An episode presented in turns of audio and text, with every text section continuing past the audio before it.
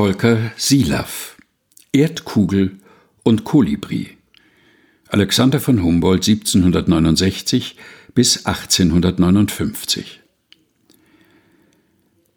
Sechs Jahre unterwegs mit der Pizarro von La Coruña über den Atlantik. Verbrieft das Datum seiner Abreise, der 5. Juni 1799. An Bord das modernste an Instrumenten, darunter ein Cyanometer, ein seltsames Ding zur Messung der Intensität der Himmelsfarbe. Ihr Warmlaufen auf Teneriffa, der ordnende, vielseitig brodelnde Geist, hier übt er sich in Pflanzengeographie, der Periodik der Himmelskörper. Folgt die Überfahrt der neue Kontinent. Wie die Narren laufen wir bis jetzt umher, notiert Alexander Coquette und Bonpland, der Botaniker, ich komme von Sinnen, wenn die Wunder nicht bald aufhören. Nahrung zweimal am Tag, Ameisen und Reis, dazu Orinoco-Wasser. Die Wunder hören auf. Schreiben geht nur nachts. Schwärme von Moskitos verfinstern ihnen den Tag und ihre Hände schmerzen von Stichen.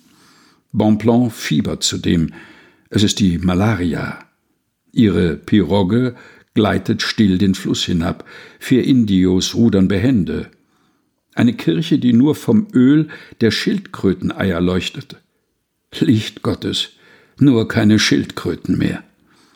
Seine Hand zittert. Was will der Vizekönig? Wissen, wo es liegt, das Silber, das Gold. Auf Kuba die königlichen Archive, die Zuckerrohrplantagen, Sklaverei und Verluste. Die Insekten fressen seine Pflanzensammlung.